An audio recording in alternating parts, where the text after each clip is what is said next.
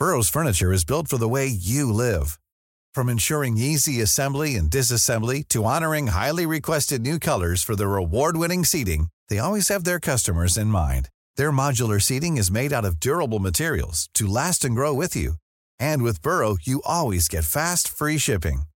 Get up to 60% off during Burrow's Memorial Day sale at burrow.com slash ACAST. That's burrow.com slash ACAST. burrow.com slash ACAST. Hey, it's Danny Pellegrino from Everything Iconic.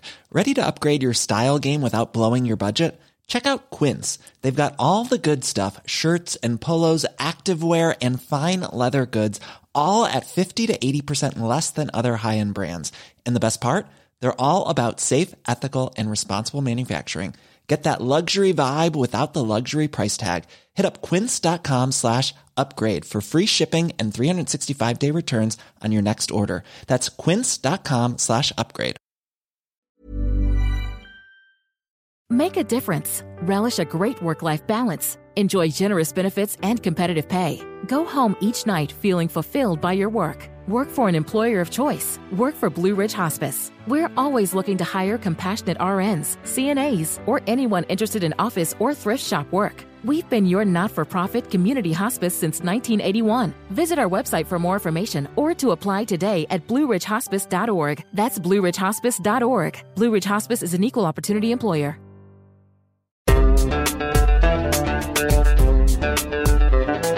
Podcast Solved.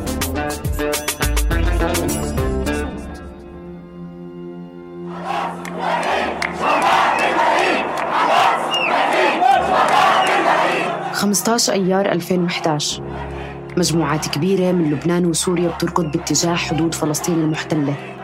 أفواج بتدافع. بدون خوف وبدون تردد.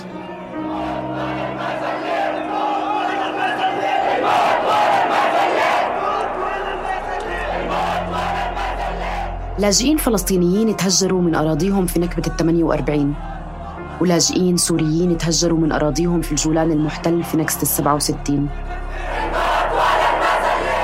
بيجتازوا السياج الفاصل ما بين الأراضي المحتلة وسوريا ولبنان. في لحظة قوة وإرادة شعبية اختفى هذا السياج اللي بيفصل ما بين حياة اللجوء وحياة العودة. والحصيلة 15 شهيد من فلسطينيي مخيمات سوريا ولبنان. سجلوا تحت اسم شهداء مسيرة العودة.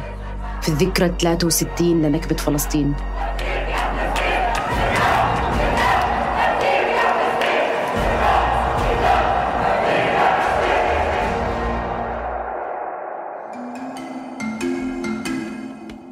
أنا مرح. في هذا الموسم من بودكاست خرائط اللامكان بنزور أماكن متنوعة لنكتشف علاقتنا بالأرض والحدود والجغرافيا وكيف بتأثر على حياتنا اليومية وهويتنا كأفراد. في هاي الحلقة بنسمع عن العائلات الفلسطينية اللي حاولت الرجوع لأراضيها بعد النكبة واللي أطلق عليهم الاستعمار الإسرائيلي اسم المتسللين. في هاي الحلقة رح نروي سيرتهم بصفتهم عائدين عائدين لأرض الوطن اللي انسرق.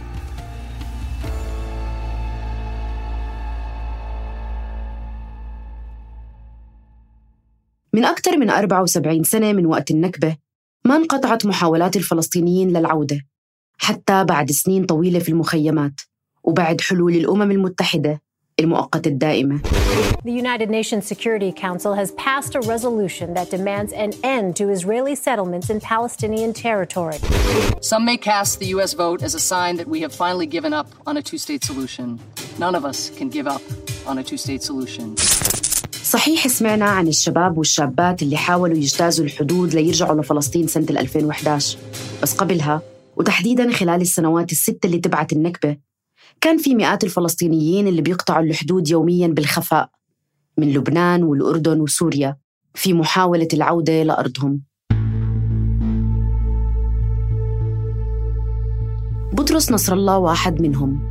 وعدنا تقريبا قبل عيد الميلاد في أو أو نهاية العام في 48 ف إيه، تسللنا. عدنا متسللين. أبوي غامر واستعان بدلول بسموه كانوا اللي هو بدل الناس على الطرق اللي ممكن يسلكها الواحد في منطقة جبلية وعري هذا صوت ابنه لبطرس إلياس نصر الله صحفي وكاتب فلسطيني مقيم في لندن. عم بيحكي لنا عن قصة عودة والده وعائلته بعد ما تهجروا من قرية هوشة غرب مدينة شفعمر في الجليل الغربي.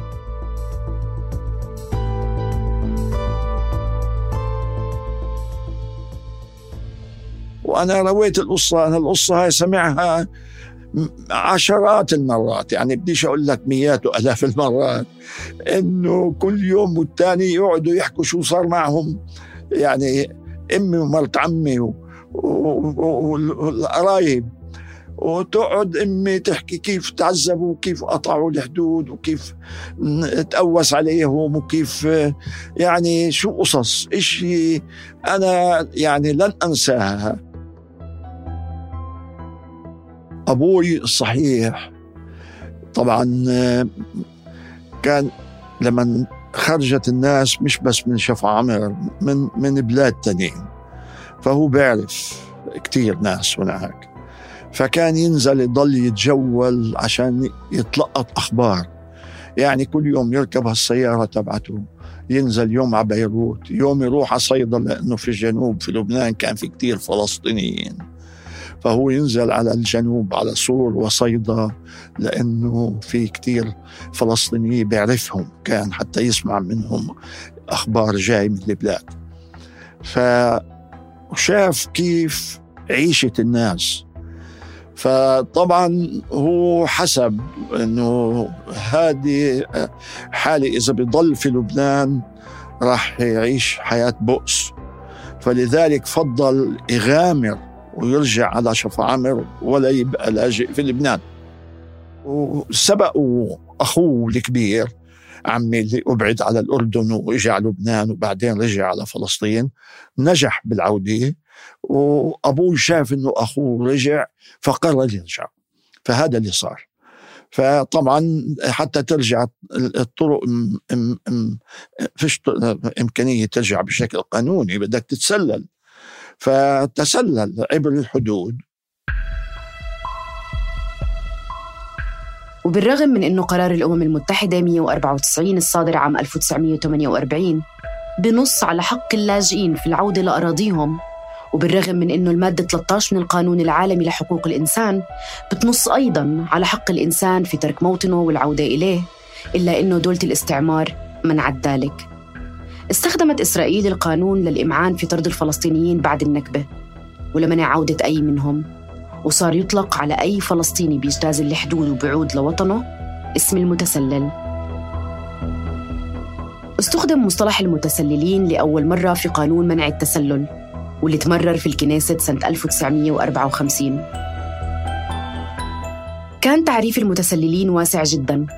أي شخص دخل إلى إسرائيل بين مزدوجين بشكل غير قانوني وبشكل مقصود وما كان متواجد فيها حتى 29 نوفمبر 1947 ورغم كل هذا المنع القانوني والعسكري إلا أنه محاولات الفلسطينيين للعودة ما توقفت.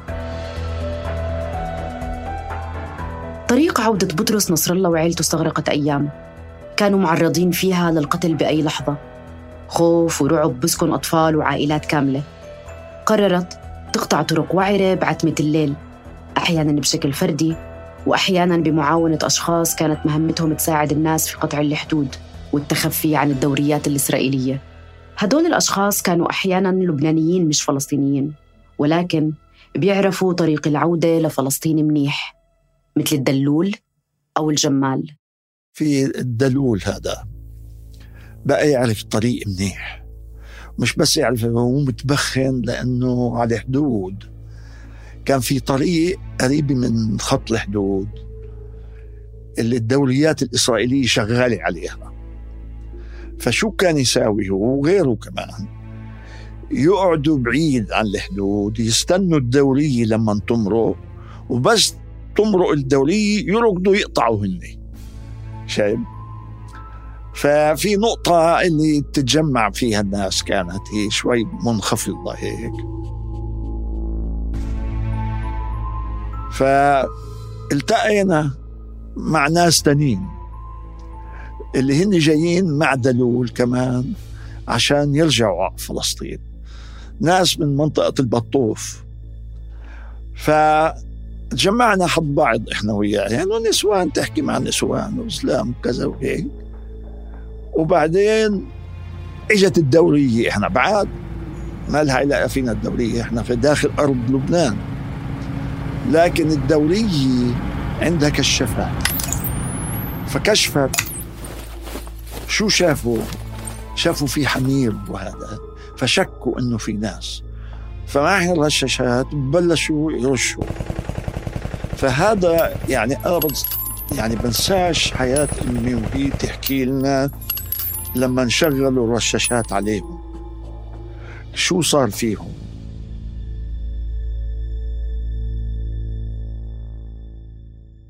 شو بدي أقول لك؟ لحظات لحظات رعب بكل معنى كلمة مرت عليهم شايف؟ فاللي حصل إنه إيه إيه قتل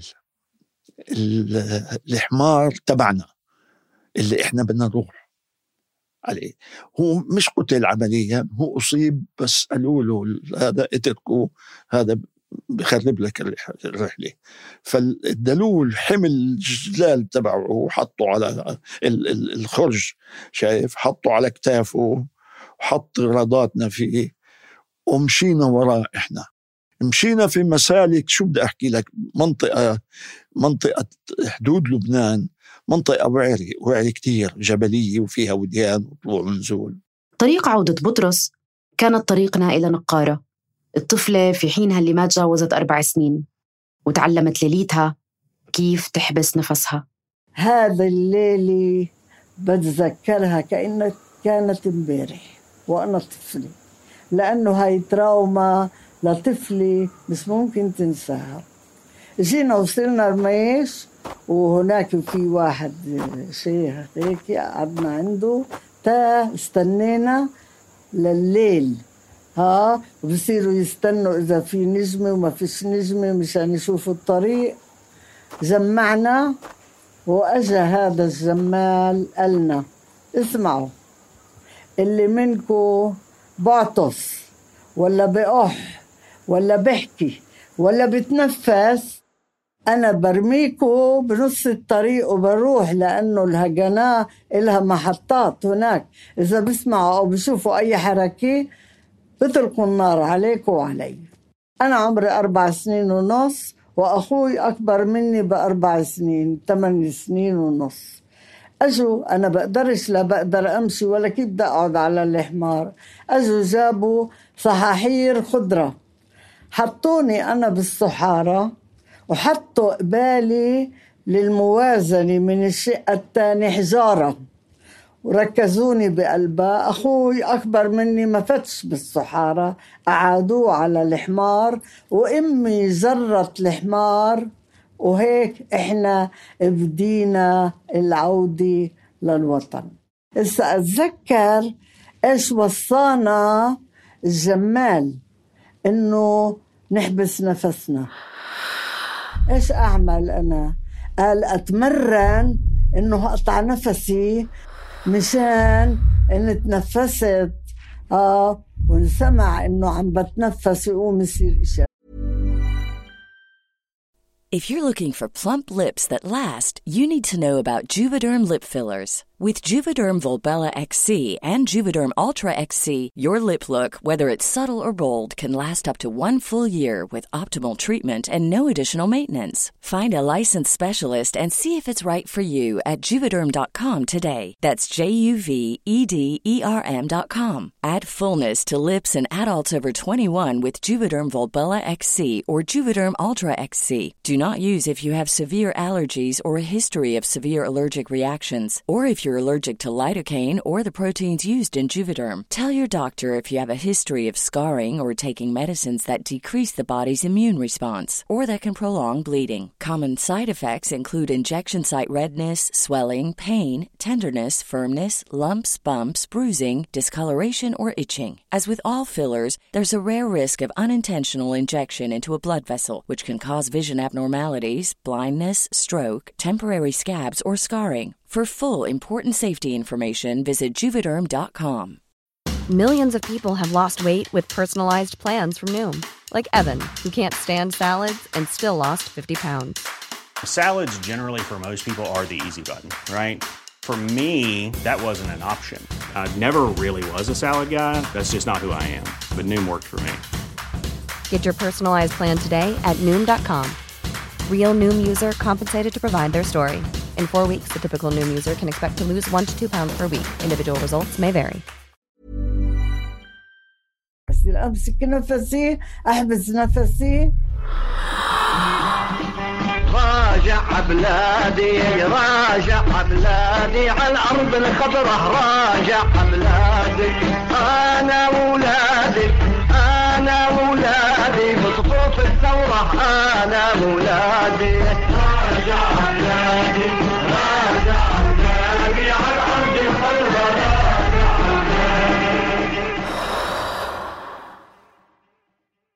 كانت نائلة مع عائلتها متجهين لحيفا ليلتقوا بأبوها اللي سبقهم بالعودة.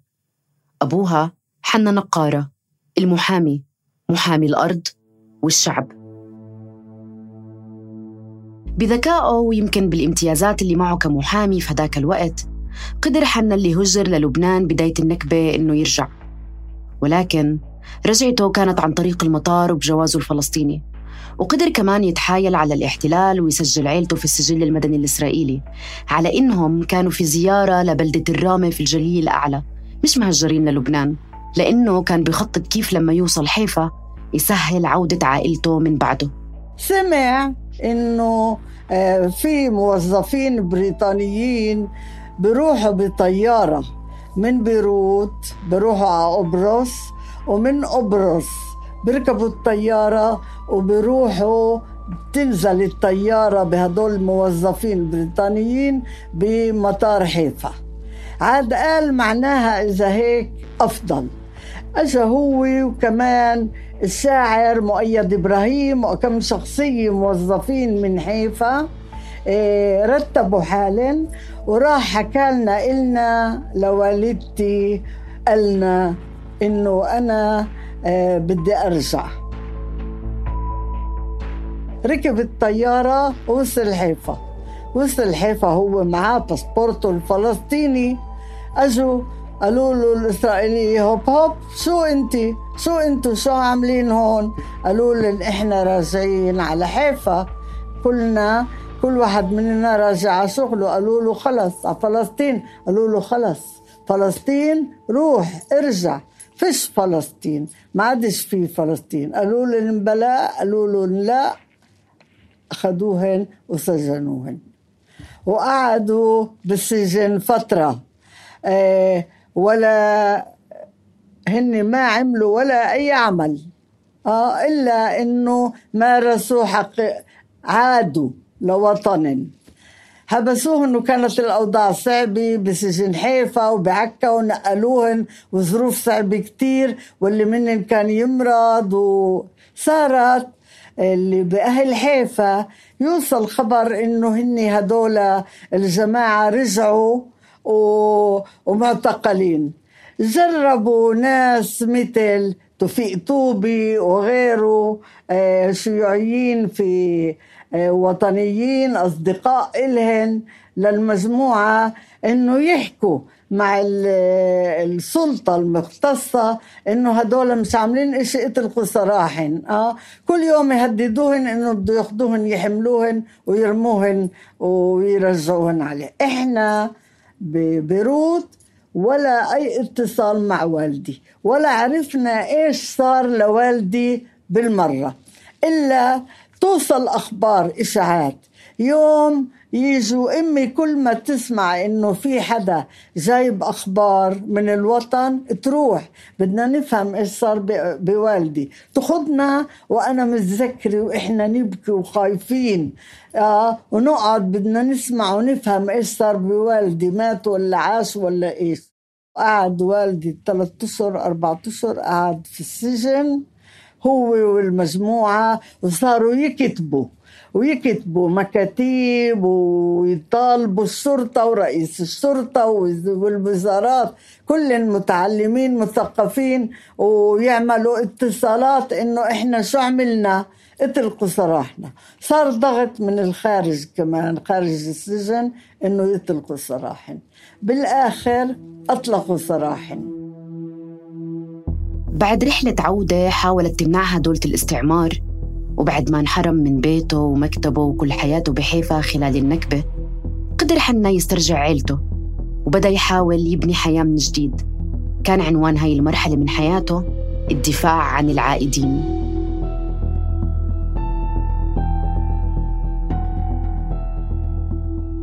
في بداية صيف 1951 ترافع حنا نقارة عن 48 شخص من سكان مسجد الكروم في المحكمة المركزية.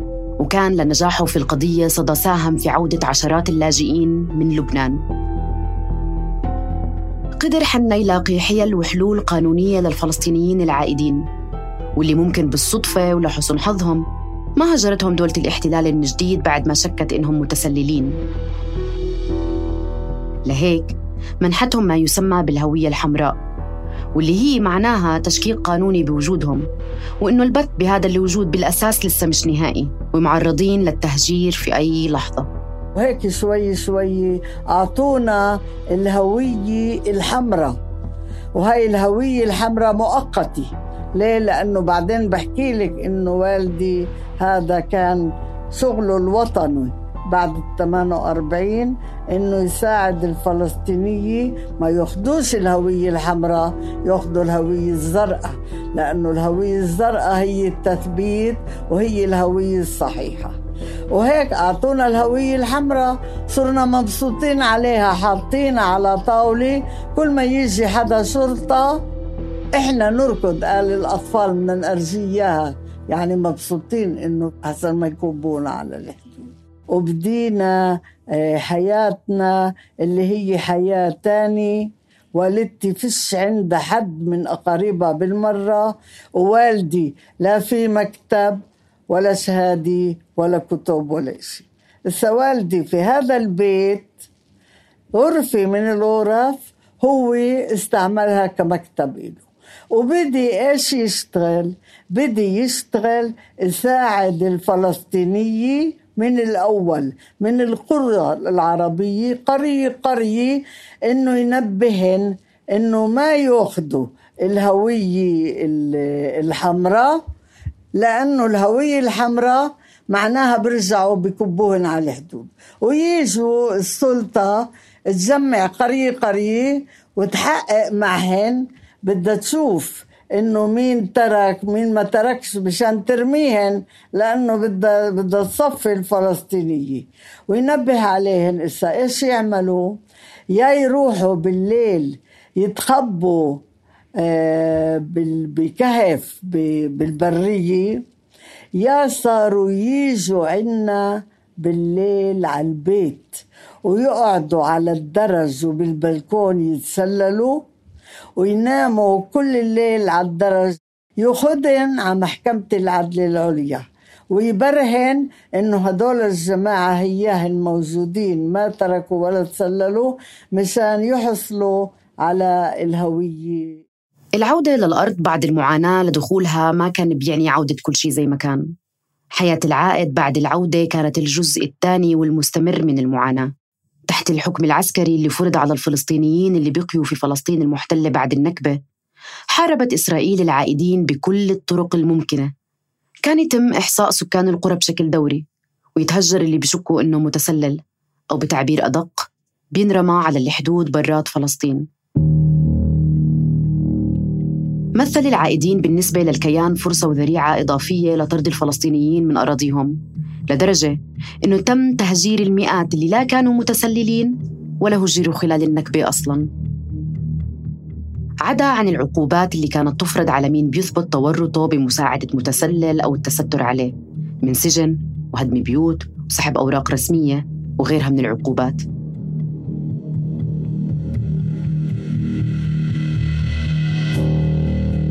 بيروي المؤرخ الفلسطيني عادل مناع في كتابه نكبة وبقاء على لسان أم أحمد اللي تسللت ورجعت لفلسطين. بتقول لما وصلت على البلد بعد الرعب اللي شفته وأنا بقطع الحدود لحالي بنت عمرها 16 سنة. انبسط أبوي كتير لما شافني بس خاف من رجعتي. كانت رجعة اللاجئين على بيوتهم زي حجة لليهود تيهدوا البيوت يحبسوا الناس وليرحلوا عيال كاملة للحدود مع لبنان. أبوي كان مجروح وخايف. أخذني وسلمني للشرطة. اعتذر لي وحكى لي إنه لازم يدير باله على بقية العيلة ويحمي بيتنا من التدمير.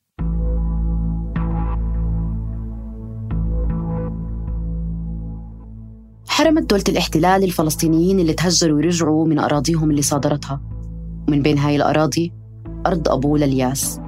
طبعا الحكم العسكري حصل قصص كثير مع مع الأهل. يعني أنا دونتها إنه كيف إنه أبوي يوم مع ابن عمي مارقين بالصدفة من جنب شقفة أرض اللي صادروا لنا إياها صادروها في ال 48 وفي بداية الستينات كان صار زارعينها تفاح. فمارقين فبقول له أبوي أول مرة بمرق من هناك من زمان كان ما, ما يوصلهاش. فابن عمي بيعرف كان معاه في التراك. فقال له شايف شوف شوف التفاح في أرضنا. قال له كيف شو التفاح هذا؟ وقف ابن عمي السيارة أبوي ضل قاعد في السيارة.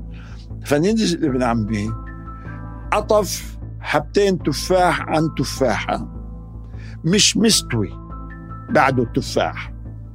عطف حبتين وجاب له لأبوي قال له خذ دوق تفاح أرضنا. وإلا واحد خيال جاي يركض.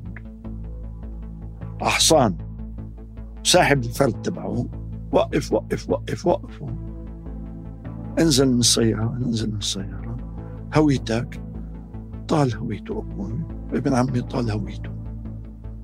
طلع الهوية تحطهم في جيبته. قال بدكوا إياها. بتيجوا على محطة البوليس في كريات حايم أنت تعرف هذيك الأيامات الحكم العسكري. إن لقطوك بدون هوية. الله بيعلم شو بصير فيك يعني إذا طلعت طيب بيكون أبو زيد خالك المهم مش بعيدة كريات حايم ركبوا راحوا على كريات حايم. طبعا سايقين ترك سيارة. بعدين نادوا عليهم ولا فتحوا لهم محضر إنه هن حرامية جاي جايين يسرقوا تفاح التفاح ولك مش مستوي. شو اللي يسرقوا تفاح بعدين هاي أرضنا مش أرضنا. ما خصنيش انت قولي اللي بدك إياه. بكرة في محكمة في محكمة الصلح تحكي اللي بدك إياه للحاكم. إيه؟ بس إسا عشان تطلع بدك حدا يكفلك. فاتصل البوليس من كريات حايم بالبوليس في شفا عمر. قال له يجي عنا على البيت. إجانا بوليس على البيت. إنه بيت بطرس نصر الله. قالوا له آه. إيه بوليس بيسأل خافت الناس كلها. قال بدي حدا يكفلهم. وين يكفلهم؟ قال في كلية حايم. طبعا طلعوا عم عمام اثنين استأجروا تاكسي نزلوا على البوليس في كلية حايم جابوهن جابوهن من هناك كفلوهن وقالوا لهم المحكمة بكرة الساعة 8 في حيفا في محكمة الصلح. راحوا على المحكمة شايف؟ فوقف أبوه قال له يا حضرة القاضي هاي الأرض تبعتنا أبوي أبا عن جد وكذا. قام هاض عليه الحاكم صيح عليه إنه ليش يقول أرضه؟ هذه بطلت أرضك. بهدلوا الحاكم وفي الآخر حكم عليهم غرامه حوالي 300 ليرة إسرائيلي في هذيك الأيامات مبلغ شايف كل واحد. أنت متصور؟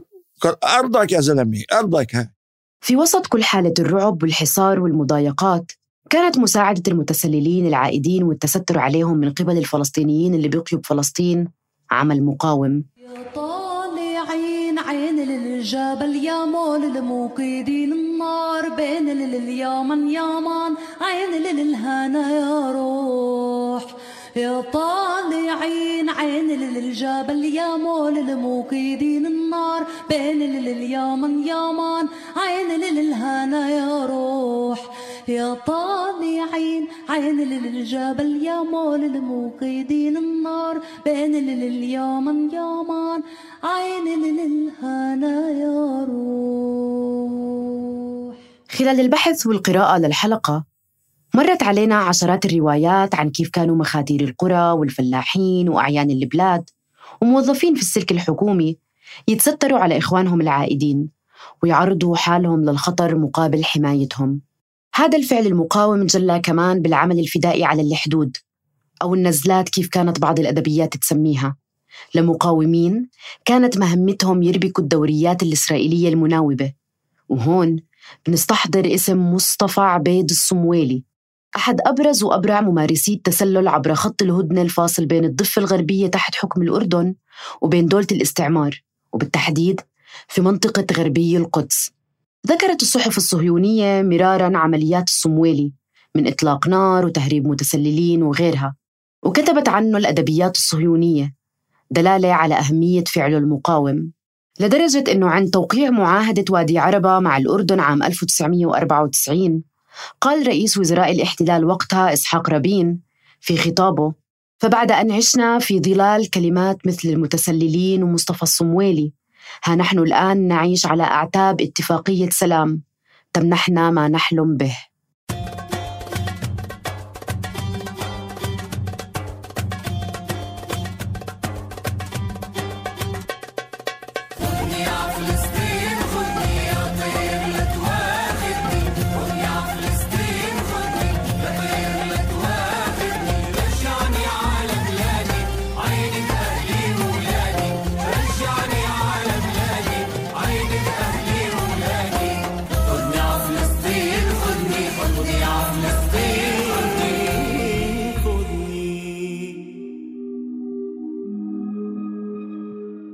والدي سئل إنه لو إنك عرفت إنه بدك يصير معك كل هذا العناء لإلك ولعائلتك آه ولشعبك وترجع وتعيش حكم عسكري وكل هاي المعاناة آه كنت أنت رجعت لأنه كان له كتير أصدقاء آه في آه بيروت محامية وحكام وهاي قال ولا ممكن.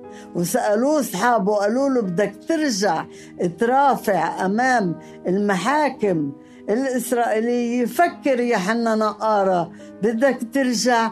قال نعم أنا برجع وأنا بحارب مشان أو يوصل شعبي لحقه وأنا كمان أرجع لوطني.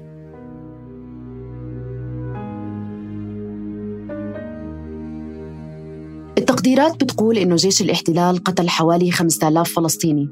حاولوا يرجعوا على البلاد بشكل نهائي أو خلال عبورهم ليطمنوا على بيوتهم وأراضيهم ويقطفوا ثمر أشجارهم. إسرائيل استماتت سياسيا وعسكريا لتمنع اللاجئين من العودة أو التسلل على حد تعبيرها إلا إنه نجاحها كان جزئي. آلاف الفلسطينيين قدروا يرجعوا على بيوتهم المؤرخ عادل مناع بشير إلى أنه حكاية اللي رجعوا ما عالجتها الأدبيات التاريخية بشكل كافي فبقيت في الظل رغم أهميتها. مع ذلك نقدر نلاقي إشارات لموضوع العودة في قصيدة إلى آخري وإلى آخره لمحمود درويش واللي بيوصف فيها رحلة عودته من لبنان لفلسطين مع عائلته. هل تعبت من المشي يا ولدي؟ هل تعبت؟ نعم يا أبي. طال ليلك في الدرب والقلب سال على أرض ليلك. ما زلت في خفة القط فاصعد إلى كتفي. سنقطع عما قليل غابة البطم والسنديان الأخيرة. هذا شمال الجليل ولبنان من خلفنا. والسماء لنا كلها من دمشق إلى سور عكا الجميل. ثم ماذا؟ نعود إلى البيت.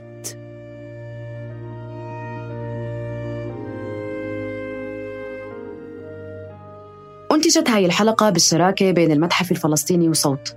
ضمن فعاليات البرنامج المعرفي المرافق لمعرض المتحف الحالي بلد وحده البحر. محطات من تاريخ الساحل الفلسطيني. رافقناكم في هاي الحلقة من البحث والإنتاج والتقديم مرح خليفة من الإنتاج والتحرير جنى قزاز ومحمود خواجة من الكتابة حنين صالح ومن الهندسة الصوتية يزن قواس. شكر خاص لضيوف الحلقة إلياس نصر الله ونائلة نقارة وللباحثين ربيع عيد وندين غوانمة وندين عرنكي ولفرقة الفنون الشعبية. المراجع والمصادر التاريخية اللي استندنا عليها في هاي الحلقة بتلاقوها بوصف الحلقة المكتوب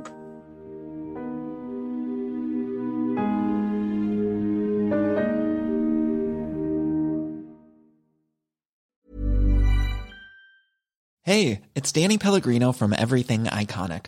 Ready to upgrade your style game without blowing your budget? Check out Quince. They've got all the good stuff shirts and polos, activewear, and fine leather goods, all at 50 to 80% less than other high end brands. And the best part? They're all about safe, ethical, and responsible manufacturing. Get that luxury vibe without the luxury price tag. Hit up quince.com slash upgrade for free shipping and 365 day returns on your next order. That's quince.com slash upgrade. Hey, it's Paige DeSorbo from Giggly Squad. High quality fashion without the price tag. Say hello to Quince. I'm snagging high-end essentials like cozy cashmere sweaters, sleek leather jackets, fine jewelry, and so much more. With Quince being 50 to 80% less than similar brands. And they partner with factories that prioritize safe, ethical, and responsible manufacturing. I love that. Luxury quality within reach. Go to quince.com slash style to get free shipping and 365 day returns on your next order. Quince.com slash style.